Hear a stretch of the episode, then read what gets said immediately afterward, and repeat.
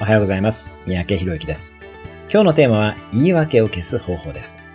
自分の心の中のサボタージュの声に敏感になりましょう。サボタージュとは言い訳のことです。自信がない、まだ早い、などの心の中の声ですね。自分にブレーキをかける声を聞いてみてください。それを客観的に聞けるだけで対処方法が見えてきたりもします。次に、そのブレーキの肯定的意図を考えましょう。例えば、自信がないと思うことによって行動しないで済むという肯定的意図がありますよね。さらには、そのサボタージュの声の主にも名前をつけてしまいましょう。キャラクターにしてしまうような感じですね。